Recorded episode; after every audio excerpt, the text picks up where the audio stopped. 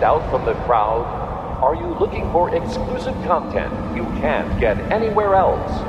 Sign up for the Shoulder of Orion Patreon at BladeRunnerPodcast.com slash support and show the world you're something special. The following audio entertainment is brought to you by the kind folks at Tyrell Corporation, reminding you that civil registration isn't just common sense, it's the law.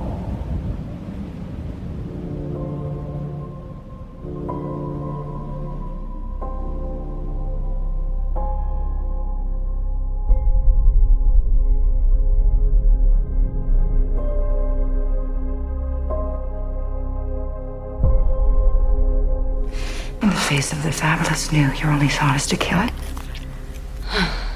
For fear of great change? You can't hold the tide with a broom. You new models are happy scraping the shit.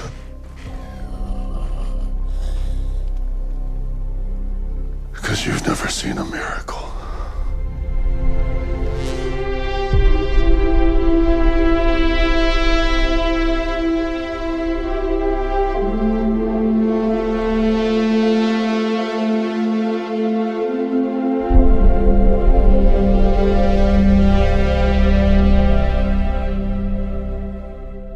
Welcome to Blade. Welcome to Shoulder of Orion, the Blade Runner podcast.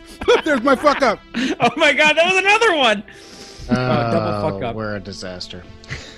Let it be known that before we start, so this is the second time. Okay, hang on, but let's do a quick check-in with people who are just tuning into the actual podcast now. We are we are live on Facebook. This is a live video stream to Facebook. So if you don't follow us on Facebook, you should consider doing that because you just missed a 10-minute random waffle session that will now be lost to history. But in that waffle session, we talked at great length about Rick Howard and his incredible gift of these patches and the reference to Orion of the Roughnecks. It'll be on Facebook. about- This will remain on Facebook. Oh, that'll be on Facebook. Okay. Well, you know who won't be on Facebook is Peter from the Midwest, who is one of our very dearest friends and who sent us a beautiful housewarming gift, which I also thanked him for. So thank you, Peter. Thank you, Rick. Thank you, everybody who makes this digital experience less digital and more human. And um, and we are uh, getting back into this kickoff 2049 episode with Dan, who has been um, somewhat in absentia lately. His his schedule has been really crazy, but he's been on frame rates, so you've been hearing from him. But it's been a little while since we've kind of had a formal, uh, you know, slot with Dan on the show. Um, and this being the kickoff for 2049, we figured, you know, we should kind of kick things off with him giving us a rundown on how he's doing. So Dan, you want to pick up where you left off? Yeah, thanks. Um, yeah, nice to be back on a on the official show. I know we're gonna do a 2049 series soon, so we'll definitely all be involved reading material and interviewing people for that. Um, but yeah, you know, I think uh, just been going through it at my own pace, just how everyone is. I'm in a pretty privileged privileged position in terms of work. Uh, I've been working, but getting plenty of time off as well, and so I've been able to do little things here and there. Um, go on like social distance hikes, or you know, I set up my projector in the backyard, so we've been doing movies every once in a while. I can fit a few people in my backyard and still social distance. So we've been doing that, which has been really nice, especially since 300 theaters- people. Yeah, you've seen my backyard. A large yard. um yeah but so especially with theaters closed uh, that's been a really nice thing to do. Uh, one of the nights i was able to project on the front of my house and so that was like for the block. I actually projected gladiator which is exactly the most pg thing to project to the block but my neighbors are cool. Anyways um so that's been nice but it's accompanied by a feeling of guilt for people who are struggling and are out of work or finishing up unemployment or just having trouble paying bills you know? Um so yeah it's a very interesting time. And you know to be honest my connection to film and how that's been sort of living inside me um of late is less about any one film in particular and more about just the film experience especially again being able to play some for people at my house i was like and I forgot what a sense of I don't know. There's a sense there's even though you're watching a movie on your own, even in a theater, there's a sense of community to it and a sense that you know we have these places where we can gather and get together and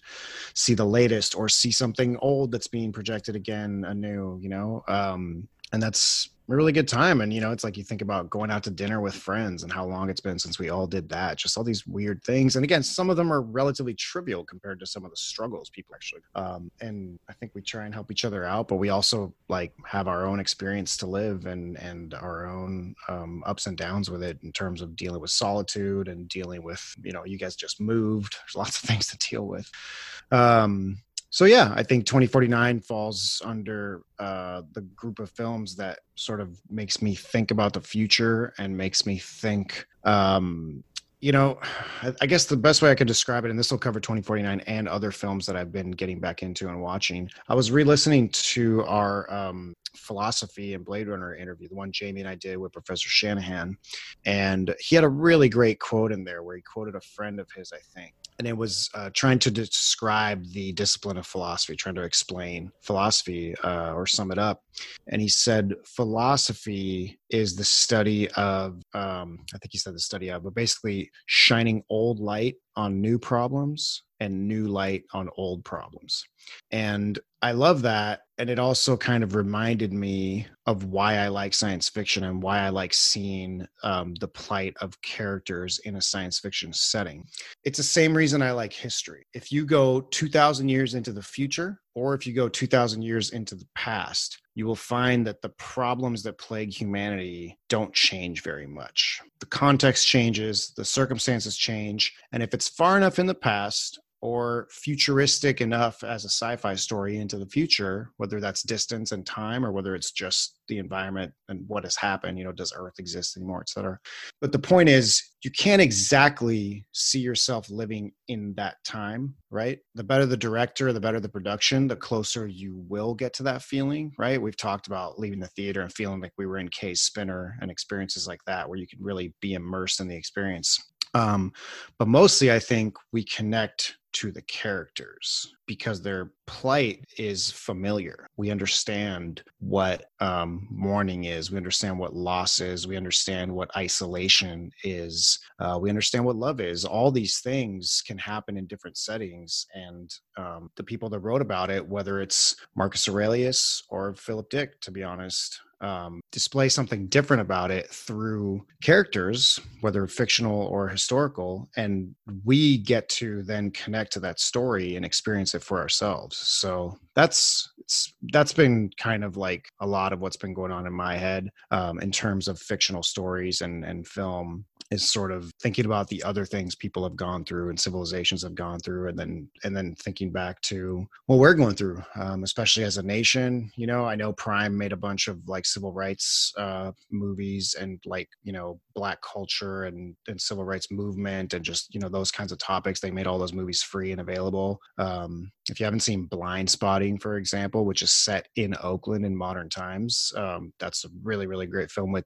uh, daveed diggs from um, hamilton Hamilton. He's he was on that production. Um, anyways, sorry, I'm uh, meandering now since I haven't been on the show in a while, but that's kind of what's been going a little bit of what's been going through my head and how I've been connected to fiction and science fiction throughout this time. Wow, I have I haven't done that in a long time. I was muted for a second there. Um, it's funny. Jamie was asking me uh, the other night, like why I I wasn't contributing more ideas for episodes.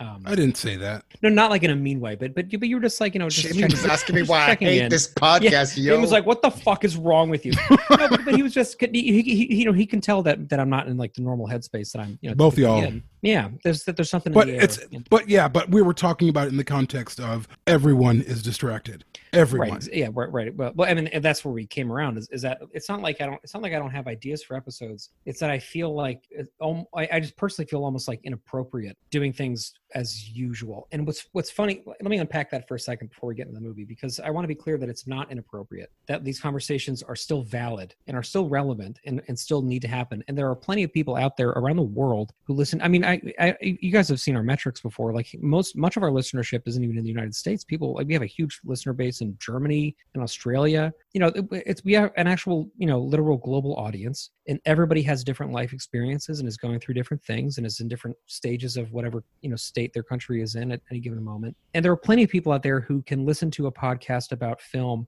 and um, get a lot out of it if it's just sort of the way that we've always done it. Um, the hard thing though is that uh, on the creative side of that equation, it's hard to do things as usual if you feel like nothing is usual anymore, or you feel like you don't have a vocabulary to understand what's usual and what's not. And for me personally, it's not like I'm not living through these movies the way that I normally do. It's that I just can't figure out how to um, how to talk about them at the moment. And I think it's symptomatic of, of a larger problem that I'm personally feeling, which is I don't really know how to talk about a lot of things anymore. Um, and I think that that's probably one of the healthiest things that's ever happened to me as a as a person. I think that like it's i am somebody who's been able to kind of talk my way through things and out of things and beyond things a lot in my life, and I kind of can't right now. Like I can't, you know, there's a lot of things that are kind of beyond my grasp at the moment. Um, and it's funny that in that context, these movies that I'm so used to talking about at this point are somehow in that bucket. So when we were talking over the weekend about how like we need to do another sort of formal episode soon.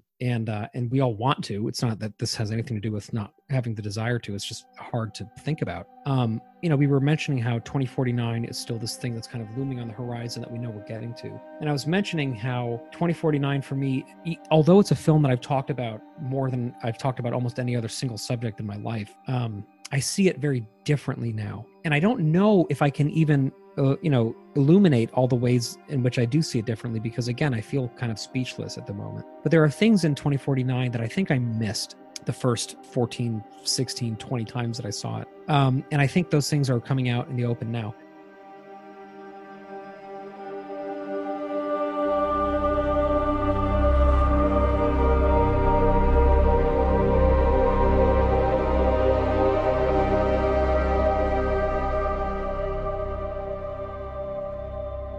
something you know that's come up a lot when we've had people on the show lately on these you know community roundtable episodes these interlinked shows that we've been doing. You know a lot of people have mentioned isolation kay's isolation the isolated nature of life in Los Angeles of 2049. Um, a lot of people have mentioned this disconnected feeling of this virtual experience of you know having you know virtual love and virtual communication and you know etc. And those are things that like I completely see and empathize with and understand also. But there's there's other things now that I'm noticing in the movie that I think kind of slipped under my radar a little bit. And one of them if it's okay to kind of just talk and start the conversation off. One of them is how structured that society is and how that structure is very much a symptom of the values that that society has. And if you look at the values that that society has, I think it tells you a lot. So, you know, obviously there's the off world segment of things, right? Which we don't see, but we know is for people with privilege who don't, you know, need, need to get involved. They don't need to be in the squalor, right? And then there's the people who are still on world who enforce this really tight regimented hierarchy right where there are rules you, and there are lines you don't cross like just like josie says you know uh, there's you know the world is on a wall right and and you can't break that um and then within that there are other hierarchies that are sort of sub hierarchies too. And there's other hierarchies of rebellion too because there's you know this whole revolt movement going on but there are commanders and there are people who are committing you know atrocities within that. There are people fighting you know wars on behalf of, of peace or on the behalf of equality for replicants. And uh, and i'm just i, I think I've, I've been thinking a lot about strata and how strata tells you something about a society. And we've seen very clearly over these last few weeks in the united states and elsewhere but especially the united states um, what happens when systems that are in place to keep people subjugated um, start to become clearer to everybody at the same time um, and start to become for the first time feeling like they could be breakable in some way. Um, and and i'm feeling a lot of this thematic resonance with what happens in 2049 with the miracle you know that that that this system that has been set up forever to subjugate replicants might be something that could break might be something that could topple and how afraid the people in power are that that could happen how much they stand to lose if the replicants can reproduce how much they can stand to lose if replicants are suddenly on the same footing as you know humans um, so I've been thinking a lot about that and thinking a lot about what it says about me that I'm just now kind of starting to care more about that side of the film uh, and the things that I might miss in life because of my privilege and because of who I am. And it's been a really healthy thing for me to be thinking about. It's good stuff. It's I think to walk back a little bit to what you said earlier in terms of feeling, or even what Dan was mentioning, um, like how do we regroup? How do we talk about? We can't go on as if things are normal because they will never be. Um, that's the world that we live in. So, and I, again, I, I can see this societal uncomfortableness everywhere. Everyone's really uncomfortable, not just because of the pandemic. Now we're living in this incredible historical social upheaval, and it's really uncomfortable for everyone. I mean, again, you could, I've been talking with um, Patrick about this, but you can go on social media and almost hear a pin drop in some ways. Most of the chatter is all current events. It's all current events. Um, and no one's talking about movies. There's very few fandom conversations happening. It's all like standstill. Nobody knows what to say or when to say or how to say. Um, and I've been thinking, it, eh, what's interesting about what you're saying 2049 that you're you're seeing it in a different way. The way that I see it, and I'm not sure you're alluding to this in terms of replicants, but I've always, I mean, Gethsemane was me identifying with replicants, identifying with people who historically within that universe have been subjugated and and um, enslaved. Um, and that's always been for me what has drawn me to certainly 2049, but also definitely. I mean, you look at Roy Batty in 2019. I mean, what's his whole last discussion with Deckard, as we all know, is him telling him this is what life is like as a slave. Um, and you better live your life as a free man because not everybody is free. And wake up. Um, and you know, people laud that scene and they laud Roy Batty for this, you know, this Christ sacrifice that he made. Roy Batty was a slave. His people were subjugated and brutalized and beaten decade after decade after decade after decade. And at the end, he had his his song saying, I know what I know what freedom tastes like. I know how important this is. And I've seen conversations or criticism here and there about art and using art for political means or mixing the two and how people should mix the two. Art has always been political. Art has always been a a, an indictment of society, a commentary on society, um, or uh, uh, either a blessing on society or a curse. That's art, whether it's a painting or a play. I mean, look at To Kill a Mockingbird. I mean, it's this famous, this famous, incredible um, book that became a play, that became a movie, and all it is, it's, it's it's on race relations. I mean, you could you could tell that same story and use a replicant instead of a black man, and it would still work. Um, so what? None of this is incongruous to each other. Like all of this matters. We and Patrick, you said this brilliant thing to me last night. You said I don't watch movies. What did you say? Like I, you said I watch movies to find out more about who I am. Can you? Yeah, I, I said? I, I, said I do, but hang on. Let me also clarify something. I, I wasn't saying that I haven't cared about the slave aspect before. That's always been a huge. No, I, am not saying you it's, didn't care. I'm just saying. No, but I, I want to because I don't think I'm expressing myself clearly okay. to anybody listening to this because I'm sort of wading my way through. It's more that what I'm more aware of now is how intentional the lines were and why they were so intentional because it was what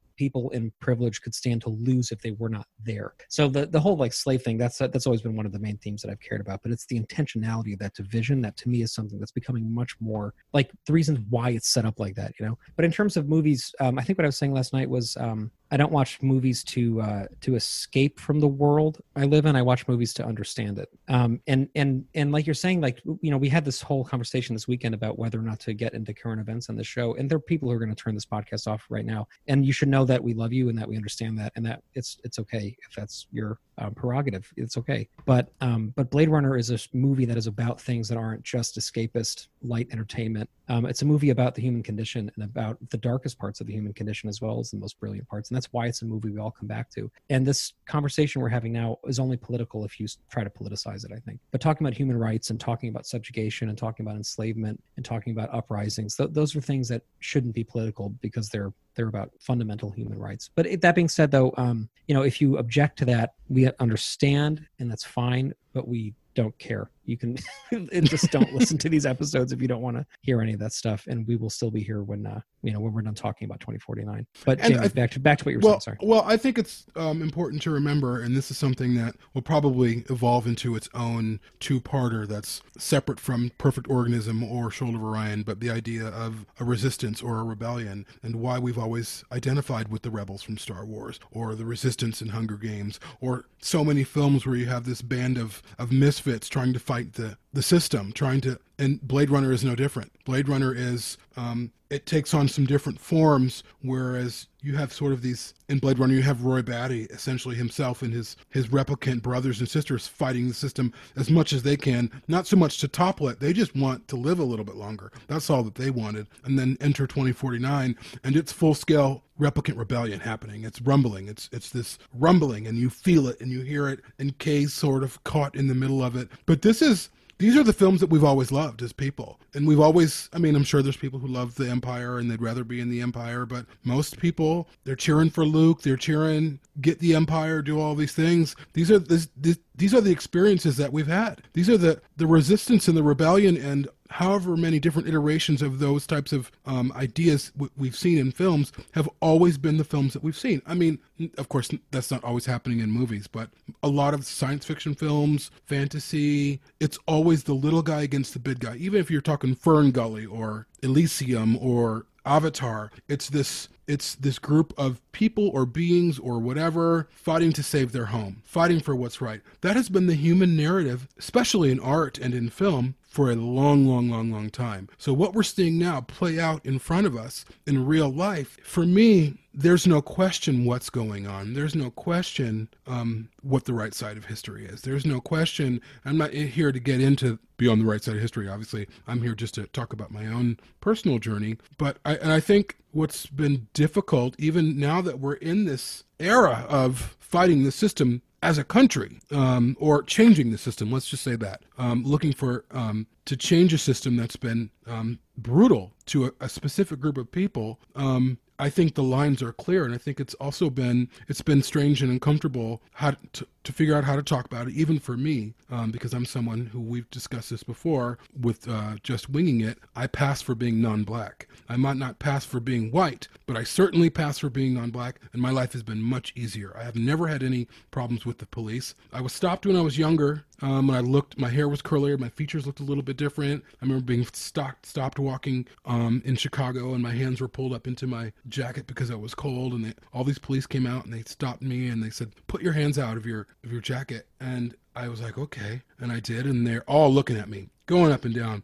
and they're like, "Would you have anything in your hands?" I said, "No," and they're like, "Where are you going?" I said, "Oh, to this church over here," and they're like, "Oh, you just look like something, don't you?" And I was like, "I guess I don't know." I was wearing all Carhartt too, and I guess that was a that's what gangs do, or at any rate, not to get too far into that, but this experience has always been right close to my heart. Um, and that's why i love blade runner. That's why that's why i love star wars. That's why i love dune. That's why i love hunger games. Um, and stories of the little guy trying to not just fight for what's right for himself but for others and i feel like that's what that's why we're here as people and that's why kay's story is so powerful for me as he gets to this point in 2049 where he has to decide do you just go home or do you go and fight for Deckard? Do you go and do what's right? And Kay decided, even though he realized he wasn't this integral part of the story, he went and sacrificed his life to do the right thing. And the story resonates so so in a way now for me. Whereas remember when we talked about before how uncomfortable the world of 2049 felt? It didn't feel as comforting as Blade Runner. I don't feel that way anymore. I feel like that world is comforting to me for whatever reason.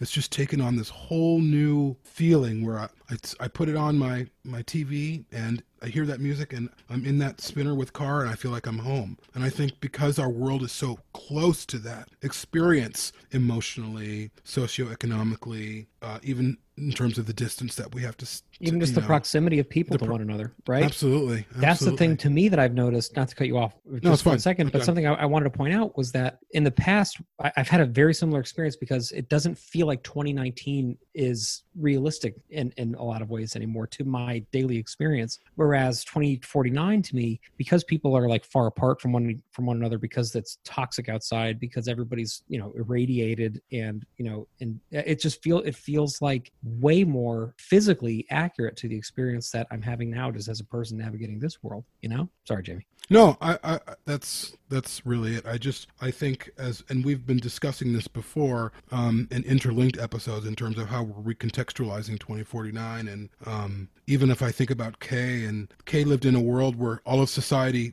yes he was integrated but he was not integrated at all he was he was separate and he got like the fingers pointed he was called you know he had graffiti on his door he had you know, other cops in the headquarters saying "fuck off, skin job." I mean, he was not living. He was definitely living the life of a. Uh, uh, he was experiencing what it's like to live in a prejudiced structure structural system. Like that's the system where he was there but nobody wanted him there.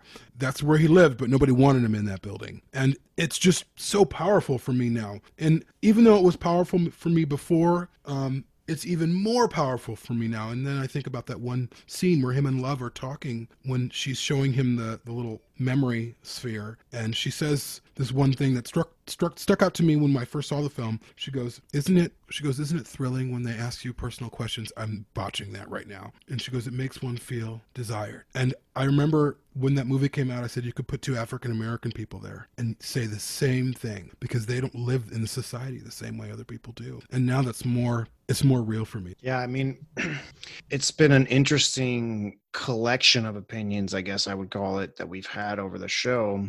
Um, not always about 2049, but the last few comments I can think of are related. But, you know, we did our episode um, where we had uh, Evie on as a guest, who's a transgender woman, and I remember her talking about. That was really powerful to hear her experiences about feeling like an other in society. And I remember specifically her saying, going just from one second to the next, from fitting in and flying under the radar to someone threatening to kill you because of who you are is a really extreme jump, you know, and it's like that's very, very Blade Runner esque, you know. Um, or I remember Micah's comment about Kay in the police station walking past the cop that tells him F off skin job. And he kind of makes himself small as he walks past him and kind of cowers down. And Micah was describing that as an experience that women have you know where she was like yeah i've like i, I know that feeling of just trying to make yourself so that people aren't going to pick on you and just like hide basic um and not that you know anybody can have moments of those experiences regardless of your background class race whatever um but definitely you know underprivileged groups tell us these stories over and over and over again. And for people who pass, quote unquote, which we've talked about before, because again, we all have mixed background. I'm like part Italian, like, um, you know, we, we all have a mix that people can't necessarily know our background. But um, yeah, having those experiences sort of brought to the foreground and, and lit up, so to speak, has made me, yeah, think about what it's like to navigate life as one of these people who at times can be looked at as lesser than um, and yeah i agree i agree with you guys i think it's been brought more to the forefront now and um, it does change the way i look at film in general, you know, because I do draw more par- parallels between Kay's experience and um, replicants' experiences and people who are abused in our culture. Also, I think Stelline is uh, is like the elephant in the room in some ways, and we're going to be doing an episode on her soon, so I'm, I'm not going to get super into it. But her character has become so much more interesting to me than I think she. It's not like I, I didn't find her interesting before, but she's a character I've just thought about a lot more lately, and I've also just noticed more people posting about her and sharing fan art and things like that. Like I think that character is kind of having a bit of a Joi or a Luv moment right now where she's sort of becoming like a character people are talking about more. And I think there are some real reasons behind that. One of them that I think is kind of universal is just the notion of disease and having to be contained and having to be protected, right?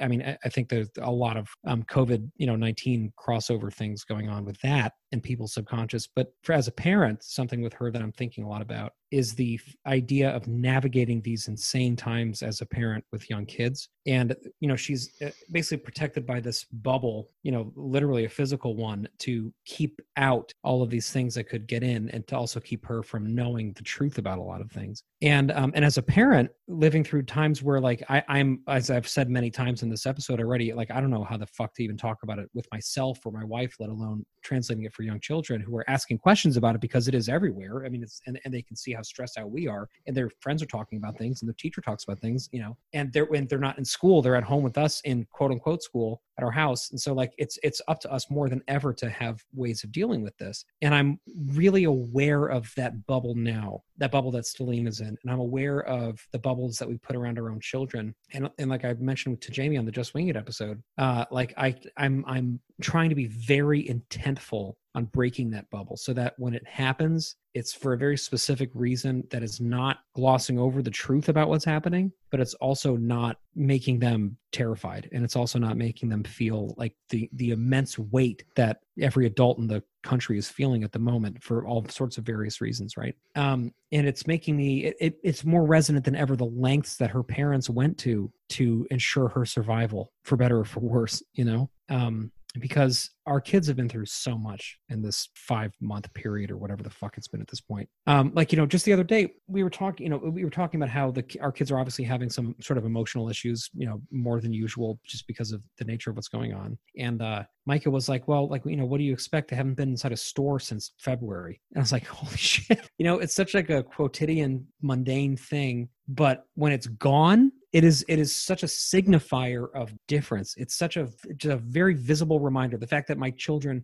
don't go into stores. Like they just don't go into stores and they haven't for so long that they probably don't really remember what that was like you know? And when we go to stores it's such a production. It's only one of us at a time right? And we bring with us a box with gloves in it and a mask and you know spray and then we stand outside in the mud room and we spray shit down and then it has to stay in the sun for an hour you know what i mean? Like all of these just these you know crazy rituals that we have now which makes sense and i'm not demeaning these things whatsoever but the kids are just like and this is just part of their everyday life now right um, and I'm I'm realizing like how uh, how much they've been through that I'm not even aware of at this point, and how much Stelline must have been through that we're never privy to in the film because we only see her as this sort of innocent, protected, angelic presence. But there's a lot going on there that we don't see. There's a lot that a lot of questions that she has that she doesn't elucidate in the movie. There's a lot of things that she doesn't know and that she's probably aware she doesn't know. And that final moment where the hands are touching on the glass to me is a moment of transmission in all of its forms, right? Like it's it's it's a breaking of a barrier of a membrane, and it's also um, it's the it's the opening of a floodgate.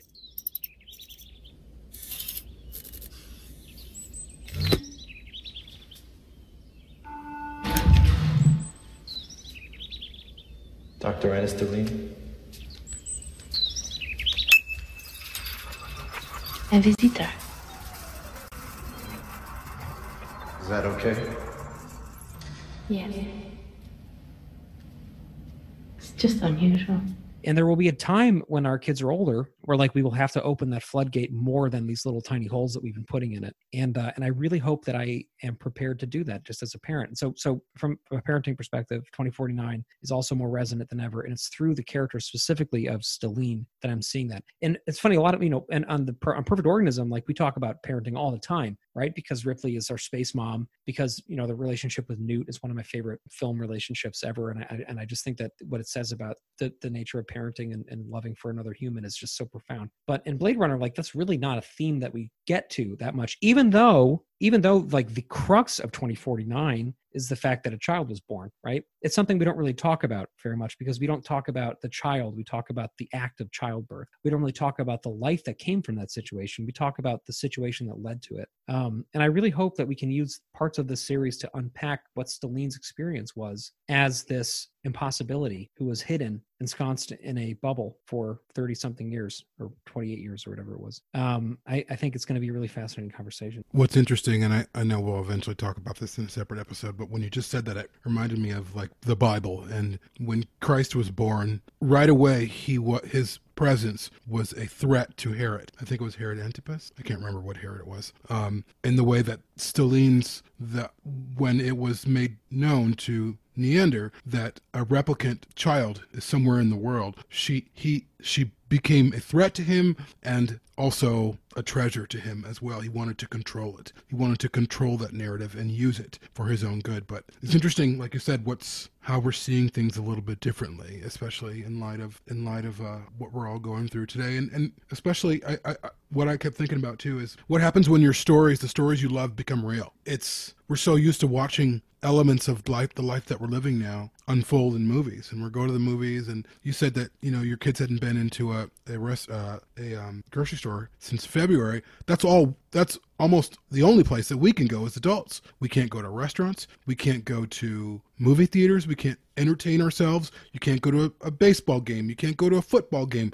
Anything that we've had to distract ourselves, to take part in a community sense of whatever is gone. Um, and now slowly they're opening things up. But even when they're doing that, a lot of people still aren't going to be going to those things because people are like, I don't know if I feel safe. So we're still we're we're dealing with that as well. And I, I, think about 2049 again. Like, I think that was a world of people. Either you probably went and had sex virtually or with a replicant, or you went home and you had Joi or whatever to distract you. I think that yeah, was they weren't going to philharmonic concerts or anything. Yeah, like they that. weren't. You They weren't. It was a really depressive world, and we're living in a in a in a shade of that right now. How long this lasts, no one knows. Um, until they find a vaccine that's viable. Even then, it's going to take a year or two before they can really have it. And even then, I mean, it's just we're living this way for a long time. It's just it's just the way it's going to be. Um, and again, it's it's a difficult thing to process when you're these films that we watch um, become real in multiple facets not just the distance not just um, like for instance i saw this ad for match.com and they're like oh virtual dating like they're talking about like virtual dating because you can't really go and meet anybody and what that is and they showed a video and i'm like wow here we are here we are. In this society where this is what you do. Um, and so we're processing that and then we're processing um, the idea of replicants in our own society. And for a while it was the the discussion of immigrants and there was that comparison there. But now it's pushed itself into something far more real and it's a conversation that very that we are having globally certainly in this country which is where it started but it's on a global level. And it's it's so big and so important that no dark agent or dark player who's trying to steer it for their own means is able to because it's such a big movement um, to the light. Um, and it's you all i can do is sort of sit back and see where it goes. I mean that's sort of we, we can talk about it we can process through it but it, it's a it's a it's not an easy thing. It really isn't. And it's interesting to see um, the kind of social interactions that we do have, which is on Facebook or maybe for some people Instagram, and how all of that has changed overnight. It's not the same place it was before. People don't even feel like they can talk anymore. Um, and even like friendships are changing, and even for me, seeing people that I know and trust or and, and loved in fandom, all of a sudden they're saying things and or they're disappearing, and I'm like, holy shit, this was far more prevalent than I thought it was. I'll just leave that. Well, I think what we're seeing is what happens when the world breaks. You know, I mean, and and that was a phrase that in 2049 True. when I saw it felt so kind of abstract. But the world broke COVID like that. Like it. I mean, it, we have never had a pandemic hit that quickly and that insidiously across borders with so little containment. You know, in the last more than a century. But but even then, I mean, I mean, this is in, in the digital age where I mean, the Spanish flu was not something that everybody saw at the same time and realized was coming. Like the Spanish flu was something that made its way around the world, and then newspapers would pick it up and say, "Oh, this is you know happening." Blah blah. But with but with COVID, it's like back in in December there were murmurings of something happening, and then by January there were all of these cases spreading throughout Asia, and then we were just sort of watching this tsunami coming at at the United States for what's felt like forever, and thinking like, could this be like like really like could could epidemiologists and you know et cetera be be really accurate about it? And I think I told you guys this, but a friend of mine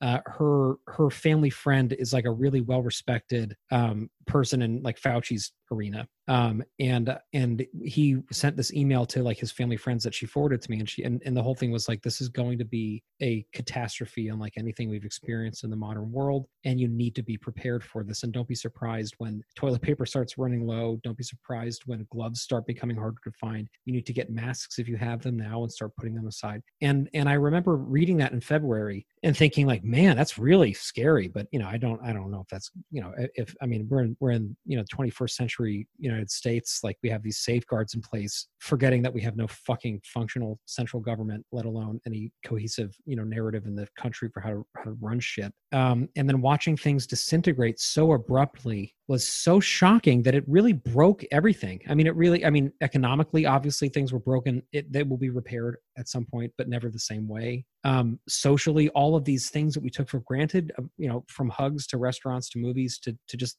everyday life, like that's all been broken. That's never going back the same because even when it is, it will be colored by this experience inextricably. And then um, because, and this is something that I care very deeply about because of the line of work that I'm in, um, this has hit poor people significantly harder than it's hit wealthy people, right? It's hit minority populations significantly harder than it's hit majority populations. It's hurt people who don't have privilege far more than it's hurt people with privilege all over the world, whether that be refugee camps or whether it be, you know, Europe. Like this is this is a real thing that is having a disproportionate impact on on women, people of color, people without money, people without power, etc. And um and it's something that is reshaping everything before our very eyes. It is totally reshaping everything. But in the midst of that, as I mentioned on our interlinked episodes, it's also something that is hitting all of us. You know, even though it's hitting some of us significantly harder, like Dan in the beginning, you were saying, you know, you're kind of counting your blessings in some ways because you do have some freedoms left. And, you know, I think we all can agree that we're counting all of our own blessings very much in this moment. It is still something present in our lives, you know, it's still something that is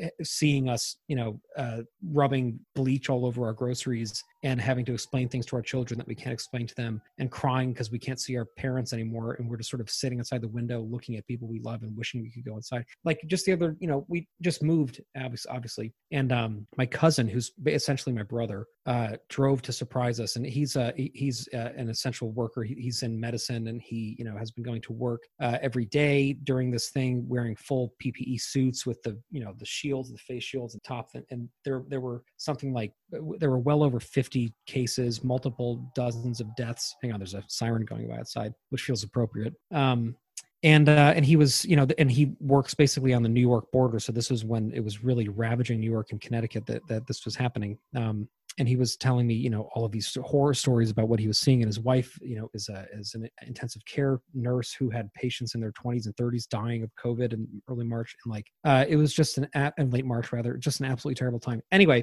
so he's somebody that I've been worried about so much this entire experience, and he's also somebody I talk to constantly every day, so I, I kind of know what he's going through. And he showed up at our doorstep to sort of give us a, a housewarming gift, which was like a ceramic gnome for the garden, kind of as like a joke. Um, and he brought his his girls, um, and and we were all it's, it's the only time we've seen people you know from our extended family during this entire thing. And he's somebody who like you know I, I, he really like you know we share the same blood you know I, I, love this guy so much. And, and we couldn't even hug each other. We couldn't get too close to each other. We had to just sort of stand there outside in the cold night and look at each other. And like that simple moment was so powerful because it was you know with all the shit that we're going through even without having physical contact like that the simple act of being in proximity to one another was so powerful and that's something that i think um, will also forever be broken in some ways in a good way is that we will not take for granted how lucky we are to be close to each other. Like we're not going to forget how much time we went without being able to do that. And and I think that's something that could be ultimately a, a benefit, you know? Definitely. What you're saying reminds me of that scene in the food court when Kay is eventually approached by the three replicant prostitutes, and then Mariette puts her hand on his hand, and he looks at her like, almost like, "Why are you so close to me?" Because you, you the world within that, uh, just again what you're saying, looking at your cousin like this is it. Like there's no closeness more than this. And then even like uh, my friend Louis, who you guys know, like he was like, "Hey, we should hang out. We should go for a walk." And I'm thinking that's what we have to do. That's the only thing we can do is go for a walk. Um, we can't do anything more than that. I can't sit down in his house, not because maybe I'm okay, but what if what if I'm not? You know, they have children, they have whatever. Um, and I don't. It's so frustrating. And um, again, it makes me think about Kay because he lived a life of zero contact. Um, he lived a life with this projection that was supposed to be probably enough for him and that's the life he lived. Um, and when he was approached with it, even when Mariette showed up at his house to sync with Joi, there was this incredible sense of uncomfortableness he had with the whole situation, um, where he just sort of was almost six feet away from her, just sort of staring at like, I don't know if I should be doing this, um, because his baseline tests are almost grilling him, like, Have you been close to people? Have you touched to people? Touched people? Do you want to touch people? Where, who do you want to be with? Do you want a child? So he shouldn't want any of those things, and now now he's entering in that sphere of, of going against his programming essentially. Um, and now, as a society, we are being programmed to stay away. Even the idea of like we've been talking about coming to visit you, Patrick, like what what that looks like. What do we have to do? Is it okay? How is it okay? And how do we make it okay? And is it okay to go into an airport and then sit on a plane for five hours while that air circulates? Who's on that plane as well? Who's asymptomatic or symptomatic that we don't know? I mean, there's all of these things that we have to take into account. And then we have to make a decision because then we're going to be sharing air with you in your house for a few days a week or whatever. And it's like a science fiction movie. It reminds me of Children of Men or something. It doesn't seem real. Um, and again, it's one of those things where these we see all of those things in movies or pandemics happening in movies or crazy things, and we're like, oh wow, cool, very interesting. Let's process that. What does that mean? And here we are in the thick of it, um, and it's it's rough. Um, and it's not even, I remember in, before all this happened, like last year recording episodes, we'd be like, oh man, that was a great episode. That was some great things that we talked about. Now I feel like I can't, I don't even know how to get to that place anymore of like, oh yeah, like where we've pushed through to some better understanding because we'll, we'll hang this up and we'll be like, okay, back to life, you know? Um, they don't, not that it doesn't satisfy me, um, but it's easier to process this shit when it's not real. Something um, I, I, wholeheartedly agree with you, Jamie, uh, in that regard, and and I, I think that that's part of why, I, like again, I'm having a hard time coming up with angles to talk about this stuff with that feel genuine because I because I it's every every time we do talk about these films, we kind of end with more questions than we have like room to get answers to, which again is is part of the appeal of these movies in the first place, and it's part of what's great about them that they bring a lot of things up for us. But usually, I think because it's abstract enough, we can kind of toss some of these things off as thought experiments a little bit, right? We can be like, well, what if? Well, I don't know, but you know, it's kind of holding a mirror up to our nature, and we can kind of be like, well, you know what? In my own life, I can see this, you know, through this lens. But now, it like our lives are the fucking movie. Like, there's no there's no separation from a lot of these things anymore, and it's really hard to talk about. I 100% agree with you. I want to go back for a second. You were talking about Joi again um, on our interlinked episode. I think the last one you mentioned you kind of turned a corner with um, with Joi and and i think I, w- I would love to uh, have micah on again who is eight feet away from me studying for her nursing final boards um, right now. But after that's done have her come back on and have some of our other um, you know frequent contributors and guests come on and talk about Joi in the context of today because i think if another vector in society that is so so transformed by this experience is digital life it, it's it's become at once completely uh, omnipresent and completely toxic and completely uplifting too because this social movement happening now could not happen in this manner without social media without video footage being shared without people sharing protest footage without people you know standing up and doing what they do best. And i and i feel like um you know at the same time though right like i mean i'm sure i mean i as people know listening to this first off i'm not avoiding you on social media. I just fucking never touch it anymore because i just find it so frustrating. So so send me a message if you want to talk. um, but I, I have found i found it even harder than normal to be okay going on social media lately because i get so worked up so quickly and i see so many sides of people whom i love and respect that i just didn't want to see because i didn't want to know that they were that virulent or that um, you know having that hard of a time listening. And you know i give people benefits of doubts. I try to remember that everybody's under stress right now. I try to remember that these are not times that anybody is dealing with in any real productive uh, way although people are being productive i don't want to say that especially social movement wise but like in terms of our personal ability to process this stuff like everybody is having a, is having a hard time to varying degrees. Um, but my digital life right now is one that is very different from the one that it was a year ago you know like it's become um i mean even just the simple fact like just today so so here we go. Today at work where i haven't been physically in, in four months but you know where i've been working full time this entire time regardless from home um I was uh, my friend's uh, my colleague's son Danielle um, was on not not not Daniele but Danielle was on the screen. And he uh, and he looked visibly older than he looked earlier in this COVID thing. And he came on and I was kind of shocked for a minute. I was like holy shit you know because he's two and a half. And when you're two and a half like you look different every month a little bit still you know? And I realized um, we have been in this situation where people look different now and it's not just you know me and dan with our crazy hair you know like it's it's people like are aging. We've been in this long enough that people are aging in front of us and we're not able to see them in real life doing that. We're seeing them on video doing that. In the same space over and over and over and over and over again. Because my colleague with this son i've been looking at her wall her orange wall behind her head almost every single workday now for the last four months. Like i know exactly what pictures are on the wall. I know where the aloe plant sits you know? I know every one of my colleagues i know exactly where they are in their house. I've seen it a million times. I know when their kids have you know electronic learning classes because a lot of the time it lines up with when my kids do when we all have to get off and you know set set up the the google hangout. You know it's all of these things that have become so banal to us that are when you think of it so surreal still because we're like we're not seeing each other at all. Like we don't actually see each other ever anymore. Ever. We just do it digitally, we do it virtually. And we are reaching that point, that event horizon, where I think we are forget, starting to forget that that's the case a little bit. And I'm, I'm saying that for me personally, as somebody who has been working full time in this environment now for a very long time, I'm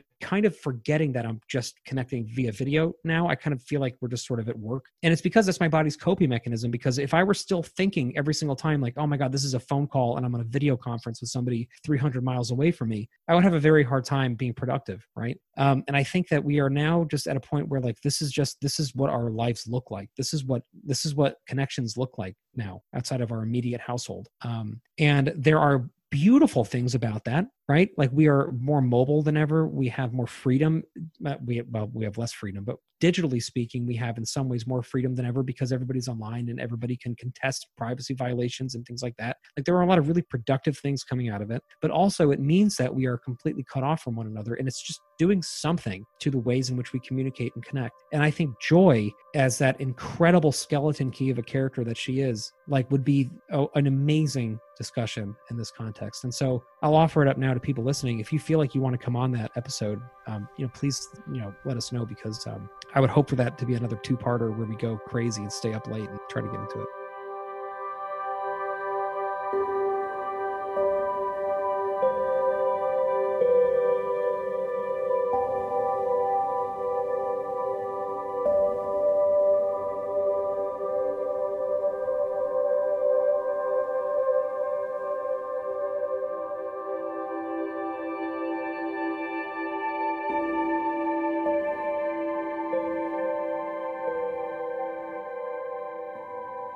That's a good segue to some uh, comments that we've received as we've because we're broadcasting live, as everyone knows. Um, just want to say shout out to Mike Andrews, how you doing? And Alexander House, friend of ours. David Benson, a friend of mine, friend of the show. Uh, Mike um, asks the specific question Do you guys think that we, the USA Americans, can change at this point?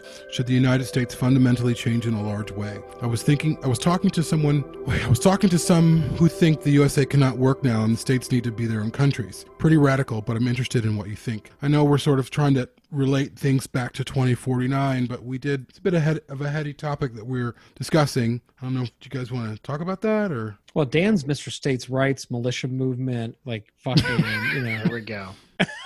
Hoorah. No, I'm just kidding. What do, what do you what do you guys think about that? I I mean, to be to be fair, and Mike, you know this, so I'm not saying you don't know this, but we are not policy experts on governance in the United States, and our opinions are, you know, just our opinions. We're just And- film nerds, but it's still something to talk about. It's just people, right? And I think uh, what's interesting to note here, again, as someone who sort of straddles the fence between or lives a life in between both cultures, sort of the, the culture that's saying we want equality, which is the African American culture, and the white culture. Um, sort of, I don't, I wouldn't want to say they're at war, but that's sort of where the awareness is right now. Um, I'll say one thing specifically that a lot of people that I've spoken to, even the allies, which I would say most people these days, in terms of what's going on in this country, most people I've talked to are allies. Like, yes, this is true, this is right, we need to change, blah, blah, blah, blah, blah. However, those same people are like, I don't know what's going to happen. They're kind of scared. They're like, I don't, I, I hope this turns out. I hope this doesn't, I hope this doesn't like just disappear or like everything else. The African American people in my life, in terms of my family and my friends and people that I know, very different tune. They're like, this is the change we're looking for. Nothing is ever going to be the same again. It's- It's this interesting perception. And then with Mike's comments, like,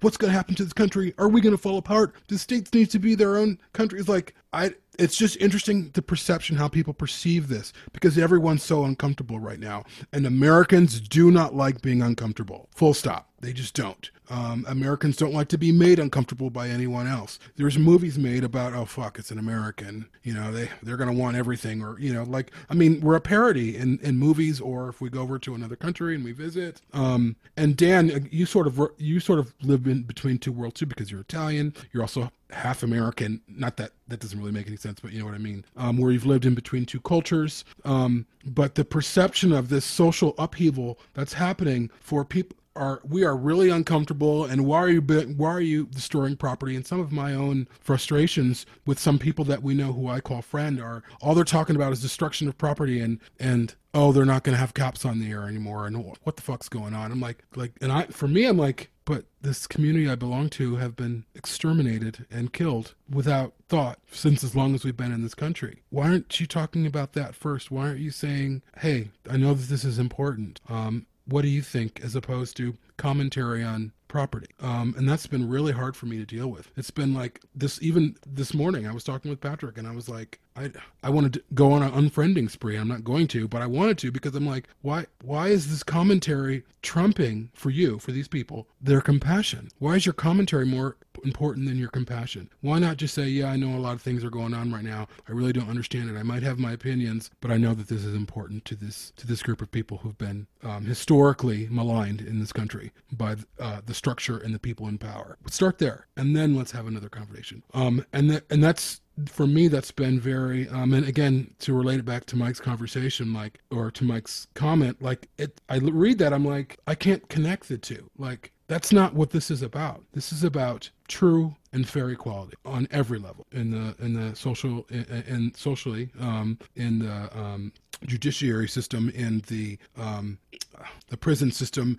every in every quadrant in every like that's what these conversations are about they're not about breaking up into states or blah blah blah blah blah it's just about changing all that and that change is going to be really really really uncomfortable as uncomfortable it was as joshi knew it was going to be if someone found out about Stelline. She knew that it was going to break the world. And and I, again, I don't think Americans like to be uncomfortable, I, and I, I don't think white people like to be uncomfortable. Um, and I, it's sort of a blanket. It also applies to me. I have a very, I've had a very wide experience in this world, despite not having that experience as a child. Um, and so I think we just have to be sort of careful about the conversations that we have, that we're not like throwing the narrative off. Well, I- think he's talking about COVID, though. I don't think he's talking about the BLM stuff. Really? Fundamentally but- changing. I was talking to some who think USA cannot work now and states need to be their own countries. I don't think that has anything to do with COVID, in my No, opinion. I, I think it's because Definitely no, could actually. Yeah, I, I think he means because there's no centralized government response to COVID, like what we were talking about a while ago. So, Oh. so, so the Interesting is how we every perceive things, of isn't doing it? it is, yeah. Well, I mean, I, I think it's uh, what's cool is that his comment, while he may not have meant it to be ambiguous, Well- maybe he was thinking about something specific. It actually and he's not applies- saying this. His friend was saying this too. sure. So he's just Right, offering it to us. but I'm saying the comment. Um, I think Mike's comment is um, it does apply to both situations. We've seen so much central government versus local government disparity and just disconnection and problems of bureaucracy. I mean, you know, if you listen to um, oh, Mike's responding now, he's saying that it's both. He's saying the government has not been great with both situations, right? Which, yeah, makes sense. I mean, if you watched any a little bit of, I watched a little bit of Obama's speech the other day, and while I'm sure he thinks certain things need to be done federally, he was like, "There's 18,000 police departments in this country."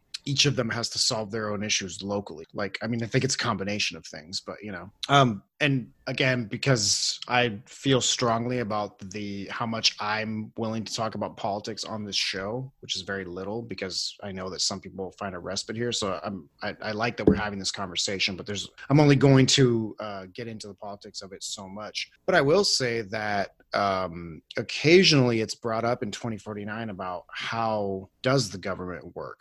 Because it seems like urban city areas might be kind of their own thing and it's really unclear whether the state of california even exists anymore or whether the us government exists anymore. It seems like lap you know la authorities and la bureaucracy has its own thing going on. Um, so i think that in 2049 it's not far-fetched that by that point the country as we currently know it has fallen apart and, and looks completely different. Um, Don't they even refer to places as sectors in 2019? Sector 9, Sector 7. mhm. Yeah, Like, and what- They what still- uh, there's a mega. It's a series of megalopolises, right? There's aren't there three of them? There's one in the middle of the country. There's one in Los Angeles. There's one for the East Coast. where are you getting that patrick it might have been the book. I don't know. wow okay i don't If somebody that listening to this or watching this knows what I'm talking about, fill, fill me in on it because I, I got that from something, but I don't know. I don't know what. But yeah, Right. but, but the idea is that there's there's there's so many people in Los Angeles because it's not only a mega city, it's basically like a, a megalopolis. It's, it's just this huge accumulation. Yeah, and and and also to Mike's point, I would also say I know Mike's a student of history, so I know that he has a lot of historical perspective on this kind of thing. And um, randomly, thanks to my mom, I got thrown into a three three weeks in a row course on Italian history from the 1800s, the three wars of um, unification, and then World War One, World War Two, and like post-war, post-fascism, and all that. And the lesson we just bene. did was the rise of fascism in Italy. And it was really interesting to actually get into details of like, um, here's how the all the parties voted in 1922 in the Italian election, and here's who abstained, and like women couldn't vote. So here's the, you know what I mean? Like looking at actual numbers of how things were going down and how like the fascists, for example, had very little support at first but people kind of stopped fighting them. Um, like the communists and the Democratic uh, Christian Party, the Democratic Catholic Party, I forget the exact name of it, which represented sort of a center left majority. They seceded from parliament. And so the fascists were left in parliament like, well, all we got to do is like beat those two dudes up over there and we can write our own laws. And that's exactly what happened. They just started making fascist laws in Italy. So, uh, and again, I'm not drawing direct parallels to right now because this for me isn't context for that but i'm just saying it's interesting you guys are talking about change and like what's going to happen what's the country going to look like and all that. And so it's interesting to read a little bit more about the history of a country who has gone through extreme changes just in the last couple hundred years. Um, you know and, and again i think it's important to pay attention to what was the feeling at the time what were people going through what groups were coming up and going down. It's all like very recent. These are very similar people to us you know so i think it's really interesting to pay attention to that and lastly, since I know Alexander House is watching, I just wanted him to uh, see my T1 shirt that I just got. 'cause I'm pretty The stoked on it. inferior Terminator movie, Oh. Xander, and, and We do Daniel not being have like- time for this. this is a frame rate episode on No, Terminator. It's the better movie. superior to Terminator One is the better movie. Oh my god, It just is. Jamie. Two out of three. Burn. T two is just a remake. You guys are We're here for okay. Well, I think that this conversation, um, it's a good probably stopping point. We've been on for about an hour and a half. Um, Yeah, we can wrap. but I, I think that there's a lot to unpack, and I, I, I know even and you talked about talking about politics, Dan. Like I, I'm certainly a little bit trepidatious about it too. Like I don't want to alienate people. At the same time, I don't view the struggle to find equality, to struggle to be seen fully as human, as political. I don't view that as political. I, that- I see that embodied in Blade Runner, and now we're seeing it play out. And I'm not saying that you view it as political either, Dan. I'm just sort of um, uh, articulating how I feel, and I feel the the freedom to discuss that here as it relates to America because it's life imitating art now, where it's you know we've talked about science fiction authors warning us about the future. There, no, it was a warning. This was a warning. Like we don't want to, and we've had this warning about um, how you treat people year after year after year, movie after movie, book after book after book. Whether it's dumb books like I don't know if it's a dumb book, but if it's like a YA novel like The Hunger Games, um, where it's not maybe highbrow, it's a little bit more lowbrow, but still they're telling the same story. You better be careful how you treat people because they're going to rise up if you if you squash them too long. You have Children of Men, you have Blade Runner, you have so many films, even elements of Star Wars, Dune. I mean, all of these all of these warnings, all of these Not, signs. not to mention 1984 with all these like Oh. curfews and, and very quick laws being enacted and executive orders, you know, that kind of environment. It's Mhm. very, there's a lot of 1984, which I just found out was um, ph- photographed by uh, Roger Deakins. I did, did not know that before. the commercial was? No, no, 1984. The Oh, oh, I'm sorry. I said commercial because You're Ridley thinking of the- Scott Ridley Scott. You're thinking of the Apple commercial, right? Right, right. Yeah, Yeah, yeah, I mean, same time period. But no, I'm talking about the 1984 film about Interesting. 1984. Yeah. Um, yeah, But but, I- but, s- Go ahead. real quick side note, I know it's been mentioned before, but I'm like three or four episodes into the new Team Deakins podcast, and it's him and his wife James, and then they bring in different guests talking about like if you're into photography, for example, they talked about in detail the process of silver retention and like how to pull different things for fa- fascinating stuff. Hmm. And Roger Deakins is just him and his wife are just a pleasure to listen to, so highly recommend the podcast. That's awesome. Yeah, You it's know, one so- of the one of the silver linings of this experience is the is the growth in podcasting because everybody's at home. You know, all you need is a microphone and a web connection. You can have a i mean, I've been listening to so many more uh, like sort of small upstart podcasts lately. Even well, actually, one, this is not an upstart podcast, but you mentioned cops earlier. Um, there's a podcast from Pineapple Street that came out last year called "Running from Cops" about the show, and and I I, I recommend it wholeheartedly uh, as uh, for for many reasons that you'll get if you listen to it. It's a, it's a really good podcast. last But I do want to from- say, yeah, Go oh yeah, there's a comment. Go ahead. Well, I just no, I, I, I- go. No, you go. No, you know you. No, you. No, you. Okay, I'll go. You hang so up first. I, I feel like I feel like um I, I don't want to apologize for uh, having an honest conversation as a human on the podcast, and I'm not a fucking robot. Um, I am also uh, like if you if you are if you if you are a Blade Runner fan because it's escapist entertainment for you, then you have every right to that feeling and every right to that opinion. But I don't know why you would still be listening to this podcast at this point because we we have spent years now diving into every detail of this thing and having philosophical conversations about it that go on for three hours at a time. And that's not escapism. I, I mean I, I if you watch it for the spaceships like you know great but that's that's not that's not why we're here right now. Um and I- and i don't uh, that that being said though like there there there will always be material for you to listen to in this podcast. And there will be plenty of episodes in this 2049 series that we will be more technical on. We will be talking more you know we're going to have interviews with authors of the philosophy books and people who have contributed to you know the editing on those. We've you know we- we're going to have traditional straight up blade runner talk in this series as well but the reality is, is we are living through absolutely unprecedented times and we are really deeply affected by those times as people and as creative people and as movie fans. And um and and i don't want to feel paranoid every time we put a, an episode out that somebody's going to be so deeply offended by me talking about human rights that they they lash out in a facebook comment or they write in the podbean comments that i should kill myself which is. It literally has happened before. Sorry, dude. That It's ridiculous. so I know. um and so i so i so just like don't so just don't do that like if if this is too much for you then i'm i'm sorry but we will come back to things that are a little bit easier to digest but i am not as a person sitting on this planet contributing going to pretend like i'm not living through something extraordinary and trying to process it through the art that, that i love so dearly and, and that you do too and we're not politicizing it we are I don't not. think so either. And really, like for me as a child, as a teenager, I I survived because of movies. I survived because of Ripley. Um, I survived because these stories gave me hope. And I think right now these stories are contextualizing how we approach um, going outside of our house, how we approach everything, how we approach visiting people. These stories are making real um, our life right now. They're they're parallel in some fundamental ways. I want to uh, read one last awesome comment by Mike Andrews. Um, he says, "Last word from me: the rise of fascism reminds me of people looking to Wallace for salvation in very desperate times, allowing him to puppeteer not only our lives but the replicants as well. I wonder if we will see a reflection of that in our own world. Thanks, guys. You all are great." You all are a great voice together. I think that that's fascinating. I don't think we're in that. I don't think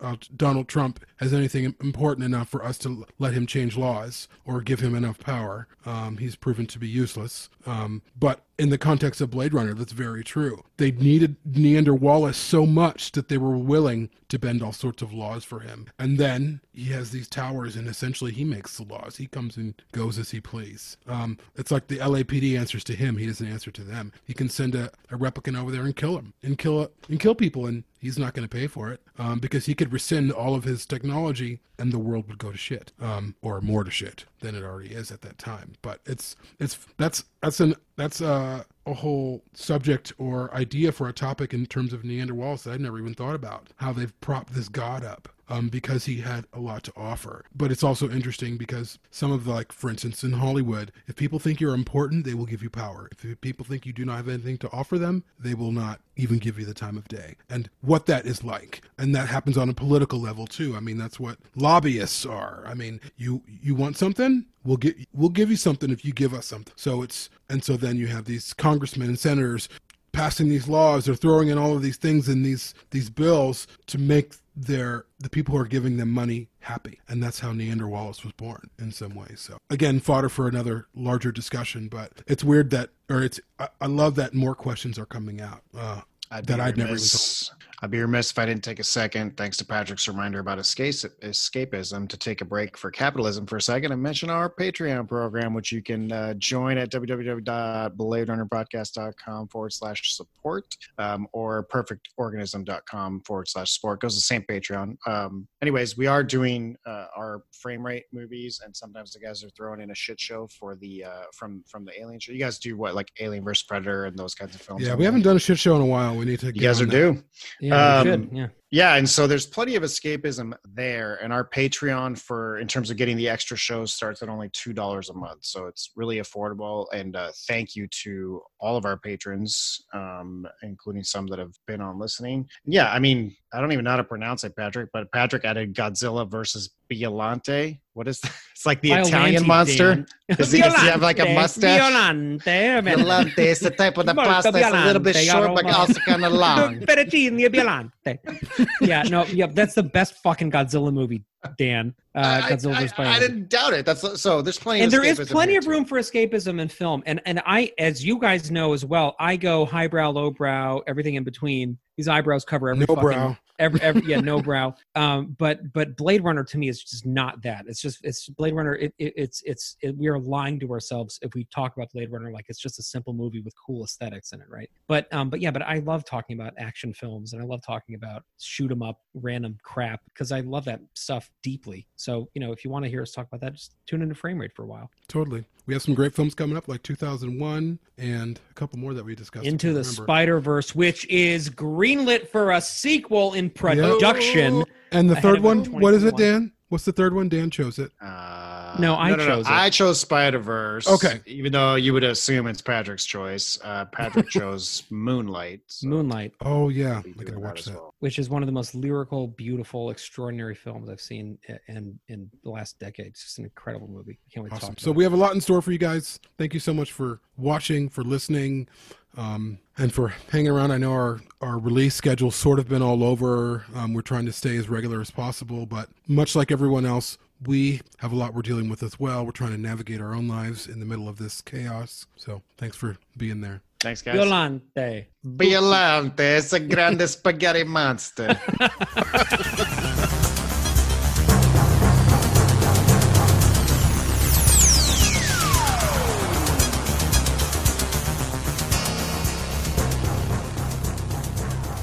To find out more about Shoulder of Orion, the Blade Runner podcast, please visit us on our website at www.perfectorganism.com. Shoulder of Orion is available for listen or download through Apple iTunes, Google Play, and TuneIn Radio.